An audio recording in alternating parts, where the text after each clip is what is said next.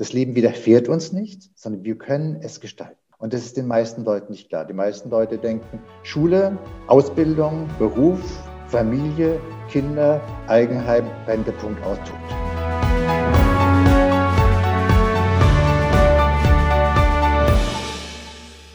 Herzlich willkommen zur 99. Episode des Alpha Progression Podcasts. Ich bin Benjamin, Personal Trainer und Ernährungsberater. In der letzten Episode habe ich hier bereits angekündigt, dass wir an einem großen neuen Feature für die Alpha Progression App arbeiten. Jetzt kann ich euch auch verraten, um was es sich handelt, denn das Update steht jetzt für alle Nutzer zum Download bereit. Ihr könnt mit der neuesten Version Pläne und Einheiten mit anderen Nutzern ganz einfach über einen Link oder QR-Code teilen. Wenn ihr also einem Freund, euren Followern oder auch euren Klienten Pläne teilen wollt, dann steht dem jetzt nichts mehr im Weg. Außerdem könnt ihr einstellen, dass sich die Progressionsempfehlungen immer auf die letzte Einheit beziehen, in der die Übung ausgeführt wurde. Und ihr könnt nun auch eigene Übungen mit dem Equipment Widerstandsband hinzufügen. Ich wünsche euch ganz viel Spaß mit der neuen Version. Und wenn ihr noch überlegt, was ihr euren Liebsten sinnvolles Weihnachten schenken sollt, ab sofort könnt ihr einen Geschenkgutschein über sechs Monate Alpha Progression pro Version für 29,99 Euro auf alphaprogression.com-weihnachten erwerben. Das Angebot gilt bis Weihnachten. Der Gutschein ist aber natürlich zu jedem beliebigen Zeitpunkt einlösbar. Jetzt geht's aber los mit dem Interview mit Professor Dr. Christoph Klotter. Ich freue mich, Sie auf unserem Alpha Progression Podcast begrüßen zu dürfen. Stellen Sie sich doch am besten mal zu Beginn der Episode kurz unseren Hörerinnen und Hörern vor. Hallo, mein Name ist Christoph Klotter. Ich habe seit 2001, also schon längere Zeit, eine Professur für Ernährungspsychologie und Gesundheitsförderung an der Hochschule Fulda und beschäftige mich seit ungefähr 2000 Jahren mit dem Thema Ernährung was eine gute Ernährung ist. Gutes Vorwissen, 2000 Jahre. Wir wissen ja eigentlich fast alle, dass der Apfel besser für uns ist als die Schokolade und trotzdem greifen wir oft zur Schokolade, leiden dann aber stärker an dem schlechten Gewissen, was wir dann haben, als wir uns kurzfristig über die Schokolade freuen. Warum ist das so? Das ist doch völlig irrational. Wir sind irrational, das ist das Problem. Essen ist zu 80 Prozent unbewusst und emotional. Das limbische System, einer der ältesten Gehirnregionen, verlangt bedingungslos Belohnung. Angenommen, ich würde jetzt diesen Podcast furchtbar finden, und dann würde ich nach dem Podcast denken, jetzt habe ich mir die Tafel Schokolade verdient. Das heißt, das limbische System, was Belohnung verlangt, beeinflusst unser Denken. Und dementsprechend ist das Essverhalten sozusagen nur minimal rational gesteuert, so 20 Prozent, und das Belohnungsstreben siegt. In der Überflussgesellschaft ist das Essen eine ideale Form der Belohnung. Das war bis vor 200 Jahren war es nicht der Fall. Da gab es jeden Tag ein bisschen, vielleicht mal ja, Kartoffeln oder Brei oder Brot, ein bisschen Gemüse und an Sonnenfeiertagen ähm, gab es das Fleisch. Aber in Überflussgesellschaft ist sozusagen der Griff in den Kühlschrank eine optimale Form der Belohnung und der Kühlschrank macht mit, mit mir nicht so viele Konflikte wie meine Partnerin mhm. oder mein Partner. Der ist immer nett. Der Kühlschrank ist immer zu mir nett. Insofern ist es die einfachste Form der Belohnung. Und wir müssen dann uns verzeihen und gnädig sein. Und wichtig ist, angenommen, wir fühlen uns bedroht von der Schokolade, da können wir auch ein bisschen kontrolliert hier zu Hause haben. Wir müssen ja dann nicht zehn Tafeln Schokolade haben, sondern vielleicht reicht eine besonders gute Schokolade aus. Das heißt, ein bisschen planen, aber uns auch verzeihen, dass die Schokolade ab und zu auch wirklich unverzichtbar ist. Also für mich nicht, aber für viele oder für die meisten. Und dass wir vielleicht sagen, ja, Schokolade, aber auch ein bisschen Apfel. Wo wir gerade beim Thema Schokolade sind. Sie kennen natürlich den Spruch, ich kann nicht nur ein Stück Schokolade essen, weil ich dann die komplette Tafel essen würde. Das ist bei mir jetzt nicht, aber ich weiß, dass es bei sehr vielen Menschen so ist. Was ist hier Ihr Ratschlag? Dann auf die Schokolade dann doch versuchen, komplett zu verzichten oder es irgendwie immer wieder versuchen, dann doch nochmal nur ein Stück genießen zu können? Na, dann würde ich anstelle der Schokolade Pralinen kaufen. Die sind verpackt. Und dann mache ich aus dem Praline-Essen, die besonders gut schmeckt. Ich muss erstmal schauen, was schmeckt mir besonders gut. Das heißt, ich muss ein Snob werden bezogen auf das Essen und die Qualität vor die Quantität setzen. Und wenn ich der Schokolade quasi ausgeliefert bin, dann würde ich ein Stoppschild aufbauen. Da würde ich sagen, okay, jetzt gehe ich erstmal raus, ich drehe eine Runde im Park oder auf der Straße, damit ich sozusagen der Versuchung ein Stoppschild entgegenstelle. Und nicht einfach dann esse und wenn ich die Tafel Schokolade aufgegessen habe, habe ich nämlich kein gutes Gefühl, sondern ich fühle mich elend, weil ich das Gefühl habe, dass ich versagt habe. Das heißt, ich muss sozusagen schauen, dass ich das steuere und ab und zu, vielleicht auch in Weihnachtszeit, kann ich doch auch mal die Tafel Schokolade essen, aber ich muss das genießen. Das heißt, ich mache aus dem Schokoladeessen ein kleines Fest. Hm. Ich mache das nicht nebenbei vor dem Notebook, sondern ich setze mich in die Küche oder ins Wohnzimmer, höre gute Musik und ich zelebriere die Schokolade. Eben nicht dieses Nebenbei-Essen, das ist das schlimmste Gift, mhm. was es gibt, weil ich psychisch nicht gesund werde. Also das macht keinen Sinn. Ich, wenn ich ein Schokoladenfan bin, dann kann ich doch schauen, dass ich mir selbst eine Schokolade zubereite, dass ich Pralinen mache, dass ich aus meinem Essen sozusagen eine Kunst mache. Und mit der Kunst ist es sozusagen auch was anderes, als wenn ich jetzt, angenommen, ich würde jetzt hier Schokolade essen, würde ich heimlich zugreifen und esse die ganze Schokolade, aber nachher bin ich genauso unzufrieden wie davor. Also mache aus deiner Schokolade ein Fest. Vielleicht auch mit Freunden, Freundinnen. Backen Kuchen, also sozusagen eintauchen in das Feld der Esskultur und nicht eintauchen in das Feld von ich esse irgendwas irgendwo. Und das bezieht sich jetzt sicherlich nicht nur auf Schokolade oder sonstige Triggerfoods, sondern ich würde vermuten, das würden Sie auch empfehlen für allgemein das Essen. Also wenn man sich jetzt ein warmes Essen macht, dass man das dann zum Beispiel zusammen mit Freunden kocht und dieses Essen dann zelebriert und ohne Ablenkung dann isst, oder? Exakt. Sozusagen, wir müssen dem Essen mehr zeitlichen Raum geben. Ich kann am Wochenende, kann ich planen, wann gehe ich wie einkaufen, was kaufe ich ein, ohne dass ich gestresst bin, dass ich nicht nach Dienstschluss oder Feierabend völlig gestresst im Supermarkt stehe und die lange äh, Schlange sehe vor der Kasse Mit Hunger. durchdrehe. Mit Hunger natürlich, ja. Sondern dass ich sozusagen das, genau, ich darf nie hungrig einkaufen gehen, das sagt die Verhaltenstherapie. Das wäre Reizkontrolle. Und dass ich dann einfach mit Vergnügen einkaufe, auch als Mann und ich meine Freundin schicke oder meine Partnerin. Und dass ich dann Zeit dafür aufwende für das Zubereiten. Also für mich, ich bin ja Kopfarbeiter, ist sozusagen das Abends kochen, das ist verbunden mit Abschalten. Endlich nicht mehr Kopfarbeit, mhm. sondern ich mache mach was mit den Händen und das entspannt mich. Genauso wie die Küche aufräumen, das sind Dinge, die mich nicht stressen, sondern entspannen. Und was ich wunderschön finde, zusammen zu kochen, vielleicht sogar ein Glas Wein dazu zu trinken, geht. Und so zu reden und dann in Ruhe also auch für das Essen Zeit zu nehmen. Es gibt das sogenannte französische Paradox. Die Franzosen haben schlechtere körperliche Werte als wir und sie besitzen die Unverschämtheit, länger zu leben, weil sie sozialen Rückhalt haben, weil sie in Familie oder mit den Freunden essen, paar Stunden und das schafft eine höhere Lebenserwartung. Also nicht nur die Qualität und Quantität des Essens, sondern in welchem Zusammenhang das steht. Also hier mit Freunden, Familie aus dem Essen ein Fest zu machen. Dann würden Sie sicherlich auch vermuten, dass der Mensch, der sich für Außenstehende als in Anführungszeichen sehr ungesund ernährt, sich aber gar nicht stresst darüber, dass der vielleicht sogar länger lebt, beziehungsweise gesünder ist als der, der versucht, sich perfekt zu ernähren, aber sich die ganze Zeit Stress macht und es gar nicht genießt, oder? Exakt, ja. exakt. Das heißt, wer mit seinem Leben zufrieden ist, lebt länger. Das ist ganz klar. Und diese übermäßig zwanghaften Essverhaltensgeschichten sind in der Perspektive schlecht. Es gibt einen Stephen Bradman, Alternativmediziner aus den USA, der hat den Begriff geprägt, Orthorexia nervosa, übermäßig gesundheitsbewusstes Essen. Und der ist daran vollkommen gescheitert. Er hat zuerst versucht, seine Freunde zu überzeugen, so zu essen, wie er, er ist hat es nicht geschafft, geriet in soziale Isolation, ist eigentlich total abgestürzt und hat auch Essdurchbrüche gehabt.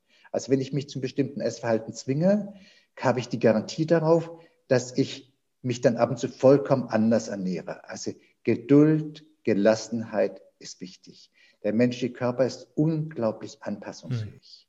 Mhm. Und die ausreichende Ernährung hat die Lebenserwartung in den letzten 200 Jahren verdoppelt und nicht die gesunde. Also ausreichende Ernährung, das ist 90 Prozent und die gesunde Ernährung sind 10 Prozent. Natürlich für Sportler, Sportlerinnen ist natürlich die 10 Prozent sind wichtig, aber einfach nur relativieren. Wenn ich heute Morgen zum Frühstück eine Tafel Schokolade gegessen hätte und eine, ein Glas Bier dazu getrunken hätte, wäre ich ausreichend ernährt und gegen die Grippenviren gefeit. Und dementsprechend habe ich damit meine Lebenserwartung verdoppelt. Das habe ich natürlich nicht gemacht, das war nur ein Beispiel. Mhm. Also, wir sollten entspannter und gelassener mit uns umgehen. Und zum Essen gehört die Sünde dazu. Wir sollten sozusagen nicht perfekt werden, sondern die Sünde akzeptieren. Mhm. Wir hatten eben darüber gesprochen, dass wenn man isst, dass man das auch mit Freunden oder der Familie zusammen machen kann. Alle sitzen zusammen, alle kochen und essen danach. Man unterhält sich sicherlich dabei. Ich frage mich dann immer, wie verträgt sich das denn mit der Sache, dass man sich ja eigentlich nicht zu sehr ablenken sollte vom Essen. Aber wenn ich mich mit jemand anderem unterhalte dann, und dabei esse, dann vergesse ich manchmal, dass ich esse und verschluck mich manchmal auch so ein bisschen. Da weiß ich dann nie, wie, was soll ich denn jetzt machen? Soll ich jetzt mal eine Pause machen mit Reden? Dann wird das Essen kalt? Oder also, was ist da so Ihr Ratschlag? Es wirkt so ein bisschen widersprüchlich also, immer, finde ich. Also in der ganzen Menschheitsgeschichte ist das Essen sozusagen der Ort der sozialen Begegnung. Da findet die Familie zusammen, die Freunde, Geschäfts, was auch immer. Sozusagen das Essen, das gemeinsame Essen schafft soziale Zugehörigkeit und der Erfahrungsaustausch, was hast du denn heute gemacht? Du siehst ein bisschen müde aus, war die Arbeit, was auch immer. Das heißt, wir brauchen unbedingt das Essen als Ort des gemeinsamen Essens und des Redens. Mit dem Verschlucken würde ich einfach vorschlagen, ein bisschen langsamer, einfach das, sozusagen die Geschwindigkeit des Essens zu reduzieren. Und dann kann ich mir überlegen, entweder höre ich jetzt zu oder ich esse. Das heißt einfach ein bisschen sozusagen das Koordinieren. Ich glaube, das Verschlucken entsteht dann, wenn ein bisschen Druck da ist oder wenn so das Gefühl ist, ich, ich muss es zuhören und ich habe eigentlich, bin auch müde und dann will ich auch essen. Also ich würde einfach sozusagen eine Entschleunigung da vorschlagen. Mhm. Und da darf das Essen auch ein bisschen kälter werden. Ich muss nicht Hochleistungssportler sein in der Geschwindigkeit beim Essen. Es ist sehr schwierig für mich persönlich. Ich habe mir das irgendwie so über die Jahre angeeignet, ziemlich schnell zu essen. Meine Frau isst auch ziemlich schnell, das macht es dann auch nicht besser. Ähm, ich immer aktiv da so ein bisschen zurückhalten. Ich würde Musik hören, ruhige Musik würde ich dazu mhm. hören. Also sozusagen, dass die Hintergrundmusik sozusagen mich stimuliert, mich zurückzulehnen und in Ruhe zu essen. Und nicht 20 Minuten, sondern ein bis zwei Stunden. Oh, das ist aber eine Ansage jetzt. Ein bis zwei Stunden. 20 Minuten sind ja schon lange. also dann zum, okay. zum Beispiel auch mehrere Gänge oder sowas oder wirklich nur ein Gang, ein bis zwei? Genau. Okay. Nein, mehrere Gänge, selbstverständlich. Eine schöne Suppe und dann, also einfach, ich würde es mhm. französisch, exakt. Die Franzosen leben länger. Genau deshalb. Die Spanier, auch die Spanier bewegen sich so gut wie gar nicht. Hm. Aber mit ihren Kindern mit, den, mit Opa und Oma sitzen sie abends vier Stunden beim Essen zusammen. Hm. Leben auch länger als wir. Italiener sicherlich dann auch. Hm? Das habe ich im Augenblick nicht ganz im Kopf, aber es müsste theoretisch Die ganze so Familie sein. in einem Haus. Ja, vermutlich. Okay. Was denken Sie, prägt uns, prägt unser Ernährungsverhalten am meisten? Eher so die Genetik, die Erziehung im Kindesalter oder das soziale Umfeld im Erwachsenenalter? Oder liegt es doch, das würde ich mir als Antwort wünschen, liegt es doch größtenteils in unseren eigenen Händen, wie wir uns ernähren. Jetzt will ich Sie erstmal trösten sagen, es liegt in unseren eigenen Händen. Aber nein, das ist eine Mischung. Ich höre mir zu. Das ist eine Mischung, mhm. eine ganz klare Mischung. Das, der wichtigste Faktor ist, das sagen die Neurowissenschaftler, die Neurowissenschaftler, die scannen das Gehirn, also die scannen wirklich das Gehirn und können feststellen sozusagen, die größte Form der Belohnung für uns ist die Macht der Gewohnheiten. Dass wir das essen und trinken, was wir schon immer gegessen haben. Ich nenne ein Beispiel, wenn ich im Supermarkt vor dem Kühlschrank stehe, Tiefkühl, was auch immer, mit, das sind 150 Joghurts drin. Ich wähle immer nur zwischen zwei Joghurts aus. Und am besten ist der Joghurt, den meine Oma auch schon gegessen hat. Die Tradition, die Gewohnheit bestimmt das. Jetzt komme ich aber auf Sie Ihnen entgegen und zugleich liegt es auch in unseren Händen. Es gibt die sogenannten Millennials, das sind die nach 1980 Geborenen, das sind die qualitätsbewussten Esserinnen und Esser. Und die versuchen sozusagen das Essen in die eigenen Hände zu legen. Die essen dann vegetarisch, vegan, was auch immer. Sozusagen sie haben einen, bewussten Umgang mit dem Essen. Sie gestalten das. Und sie kaufen nicht irgendwas, was günstig ist, sondern das, was für sie gut ist. Und insofern ist es ein Riesentrend Trend zu dem qualitätsbewussten und genussvollen Essen. Das ist ganz klar.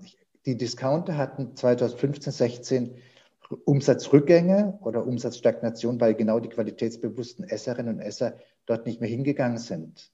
Mittlerweile ist einer der, einer der Discounter der größte Biohändler Deutschlands. Mhm. Das heißt, auch die, die Supermärkte mussten umstellen, um den qualitätsbewussten Esserinnen und Essern gerecht zu werden. Mhm.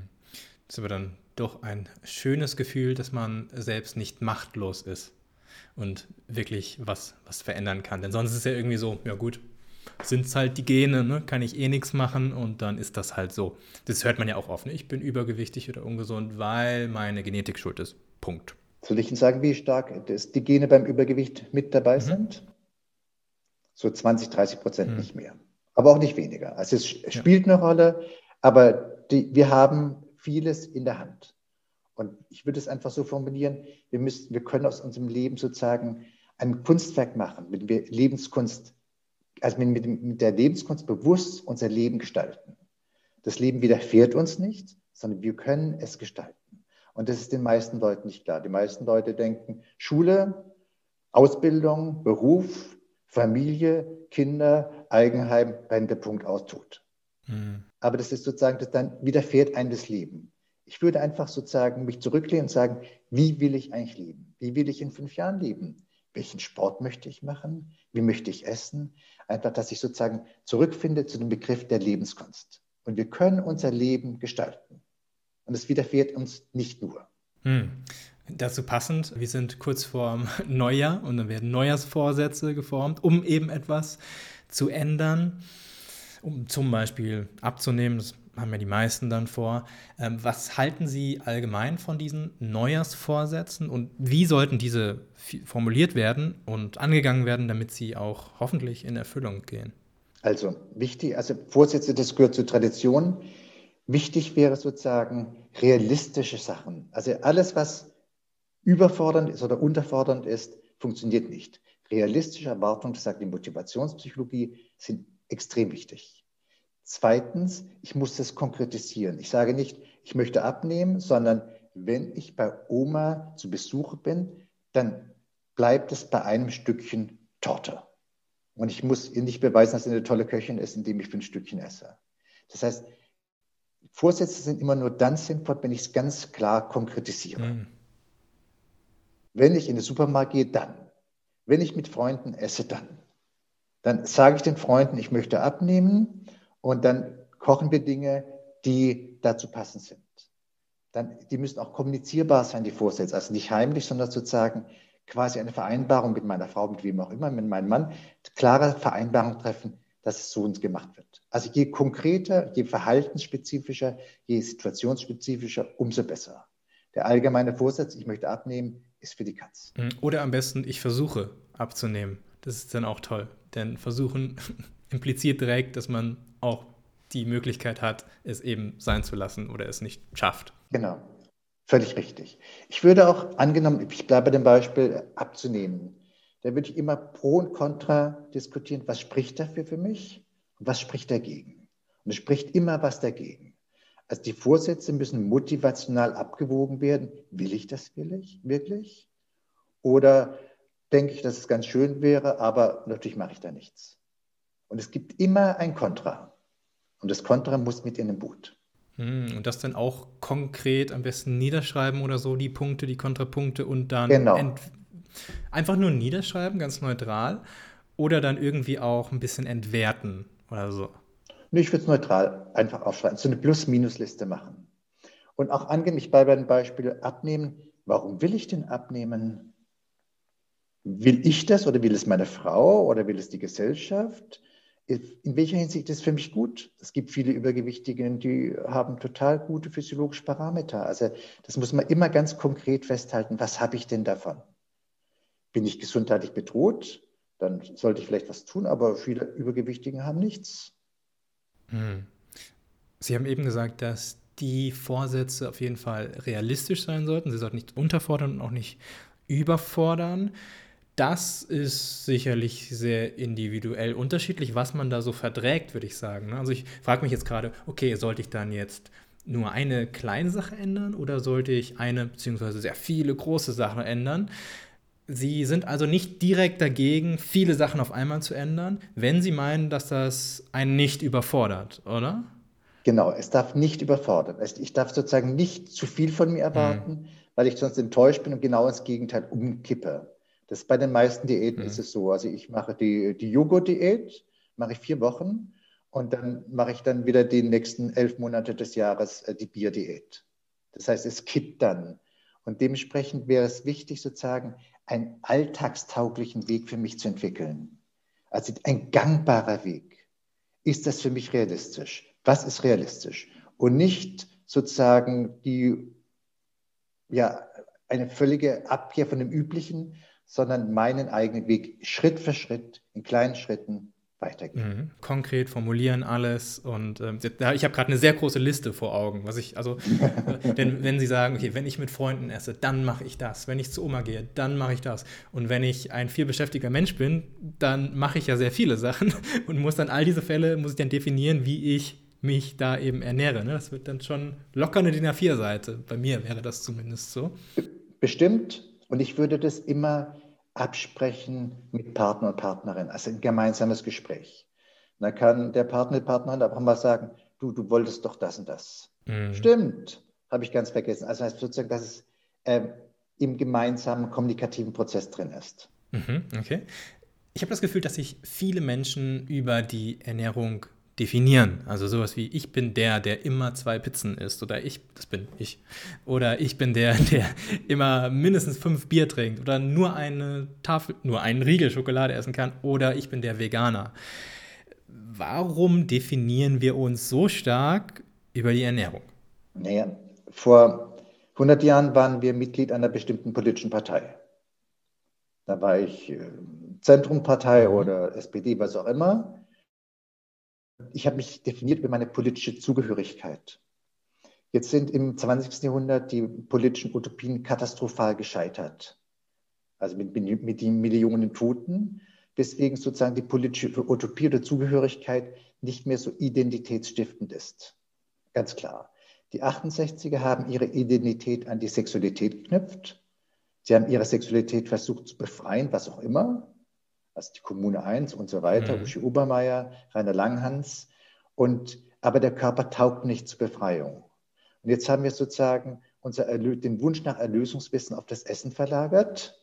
Und das Essen soll sozusagen für uns Unsterblichkeit garantieren. Die einzig richtige Diät, die wird mich sozusagen unsterblich machen, das ist die unbewusste Fantasie. Und deshalb bilden wir sozusagen heute Identität darüber, dass ich Vegetarier bin, Veganer, was auch immer. Und das ist sozusagen weniger brisant als die großen politischen Utopien. Es kann nur sein, dass es irgendwann auch wieder abgelöst wird durch eine andere Identitätsplattform. Aber im Augenblick finde ich das eigentlich ganz gut, dass die Leute sagen, ich ernähre mich äh, vegetarisch, weil ich den Klimawandel ein bisschen mitstoppen will. Also ich finde sozusagen die bewusste Steuerung des Essverhaltens, auch wenn es gerade auf Nachhaltigkeit zielt, zielt eine ganz tolle Sache. Das mit dem Vegetarier und Veganer, das würde ich auch so sagen. Nur gefährlich halte ich es dann für jemanden, der dann wirklich sagt, ich bin der, der immer zwei Pizzen isst oder sowas. Und dann das wirklich dann auch denkt, dass er das ist und das gar nicht ändern kann. Ne? Das redet man sich dann so ein. Das ist sich dann so ein bisschen doof. Ja, aber es ist auch ähm, erstmal auch wichtig anzuerkennen, wie wir essen, das schafft unsere Identität. Und das erstmal anzuerkennen. Ich bin derjenige, der zwei Pizzen isst. Genau der bin ich. Deshalb unterscheide ich mich von allen Freunden, allen Freundinnen. Hm. Und das sozusagen, die, das Essen ist die erste Sprache, die wir kennenlernen. Und über das Essen lernen wir die Welt kennen. Insofern würde ich erstmal immer das erste erstmal akzeptieren und dann fragen, warum bist du denn derjenige, der zwei Pizzen isst? Seit wann ist das so? Und was gibt es dir? Bist du dann ein starker Mann? Was bist du denn dann? Trauerst du der Rolle des Mannes nach? Der vor 20 Jahren sich von Fleisch und Milch ernährt hat. Milch macht müde Männer munter. Hat es was mit deiner Geschlechtsidentität zu tun, die zwei Pizzen? Ich würde nachfragen. Mhm. Okay. Ich habe noch eine Frage zum All-You-Can-Eat-Buffet-Verhalten. Wenn ich an ein All-You-Can-Eat-Buffet gehe, also ich kann sehr viel essen und ich esse auch sehr gerne sehr viel, dann mache ich es meistens so, dass ich am Anfang einen großen Salat esse, damit ich dann relativ schnell satt werde und es insgesamt nicht übertreibe. Jetzt meine ich jedoch gelesen zu haben, ich glaube, das waren Sie, dass Sie empfehlen, aber zuerst das zu essen, was einem am besten schmeckt. Ich bin mir jetzt nicht ganz sicher, ob Sie das, aber Sie waren es, okay. Okay, warum? Naja, dass ich mich belohne, dass ich so alles das esse, was ich auch esse in der Schlange und ich, dann werde ich auch hungrig, wenn die Schlange immer länger wird, sondern dass ich sozusagen ein Snob des Essens bin. Mhm. Ich gehe dahin, schaue, was schmeckt mir am besten, nehme das und gehe dann ganz ruhig zurück und esse das und versuche das zu genießen. Es könnte der Nachtisch sein, direkt am Anfang, oder? Ja, selbstverständlich. Mhm. Warum nicht? Das macht man ja nicht. Das ist ja ein Nachtisch. Aber ich bin noch ein Snob. Mhm. Ich bin noch sozusagen jemand, der ganz wählerisch beim Essen ist. Und natürlich, wenn ich den Nachtisch gegessen habe, kann ich überlegen, ein bisschen Salat wäre jetzt auch nicht schlecht. Mhm. Aber dass ich erstmal sozusagen den eigenen Wünschen Raum lasse. Speziell, ich mache das ja auch nicht jeden Tag. Ich habe ja nicht jeden Tag All You Can ja. Eat, sondern ich habe das, also ich persönlich habe das alle fünf Jahre so ungefähr. Also, okay. ja, das ist ja dann was Besonderes. Mhm. Okay, interessante Herangehensweise. Das werde ich demnächst mal probieren und dann erstmal ein Tiramisu essen und am Ende, wenn ich noch Lust drauf habe, den Salat. Also äh, Bedenken sind da, dass ich dann insgesamt äh, doch zu viel esse, weil ich noch nicht durch, den, durch das Volumen des Salats gesättigt bin. Ne? Das, das ist dann so die, in Anführungszeichen, Angst. Ich habe jetzt nicht wirklich Angst, aber es würde vermutlich dazu führen, dass ich dann irgendwie doch 500 Kalorien oder so mehr esse, was jetzt auch nicht schlimm ist, aber das sind so die kleinen Bedenken dabei. Ne? Aber vielleicht ist es auch gar nicht so. Machen Sie doch äh, das Jahr 2021 zum Jahr des Selbstexperiments bezogen auf das Essen. Was passiert, wenn ich was wie mache? Was ist bei der All You Can Eat? Und was einfach ausprobieren. Das kann man gedanklich vorstrukturieren, aber im Grunde kann man nur die Erfahrung machen, wie funktioniert das für mich. Mhm. Okay, alles klar. Ich habe noch eine Frage zum alles klar. Zum Schluss. Und zwar werden diese Episode jetzt garantiert auch viele Ernährungsberater hören und Ernährungsberaterinnen. Was vermissen Sie bei den meisten Ernährungsberatungen? Was würden Sie sich da wünschen, was, was mehr gemacht wird? Die Ernährungsberatung ist ein bisschen übersehen worden, was in der Psychologie seit naja, 70 Jahren besteht, also einfach sozusagen die klientenzentrierte Vorgehensweise von Rogers, äh, Watzlawick, Beam Jackson, systemischer Ansatz. Die Beziehung kommt von dem Inhalt. Das heißt, Ernährungsberatung ist eine Begegnung in erster Linie. Und die Beziehung bestimmt, was gesprochen wird. Das ist abweichend von dem, was die Deutsche Gesellschaft für Ernährung sagt. Die sagt, Ernährungsberatung ist Vermittlung von Ernährungsinformationen. Mhm. Und da fange ich ja fast mit einem Lachen an, weil es erstmal Beziehung ist. Und ich muss den Klienten, die Klientin so annehmen, wie sie ist. Unbedingte Wertschätzung, Empathie entgegenbringen und relativ echt sein. Das wäre Rogers. Und dann wird die Ernährungsberatung ganz neue Horizonte betreten. Hm, okay. Wir hatten letztens mal einen Gast, den Frederik Letzner, und er meinte auch, die Leute wissen, dass ein Apfel gesund ist. Und eigentlich ist das nicht das Limit, die Wissensvermittlung, sondern es ist dann wirklich die Psyche, ähm, wie sie da herangehen. Hm, okay. Ja, es hat mich gefreut, Sie auf unserem Podcast hier interviewen zu dürfen. Danke, dass Sie sich die Zeit genommen haben. Bitte verraten Sie uns doch auch noch, wo unsere Hörerinnen und Hörer mehr über, über Sie erfahren können und vielleicht sogar die Studiengänge, wo Sie als Dozent ähm, auch tätig sind und vielleicht haben Sie auch eigene Produkte oder Dienstleistungen. Ich weiß, Sie haben einen Café, glaube ich, auch. Ne? Ist jetzt gerade vorbei, Mietvertrag ist ausgelaufen. Hm. Einfach über meinen Namen äh, googeln, da ist alles drin. Alles da, okay, das ist unkompliziert. Super. Okay, ich bedanke mich bei Ihnen und wir hören voneinander. Auf Wiedersehen. Ich bedanke mich bei Ihnen, es war ein schönes Gespräch. Vielen Dank. Das war das Interview mit Professor Dr. Christoph Klotter. Wenn es euch gefallen hat, teilt die Episode als Story auf Instagram oder Facebook. Den Weihnachtsgutschein für sechs Monate Alpha Progression Pro-Version könnt ihr unter alphaprogression.com-weihnachten erwerben.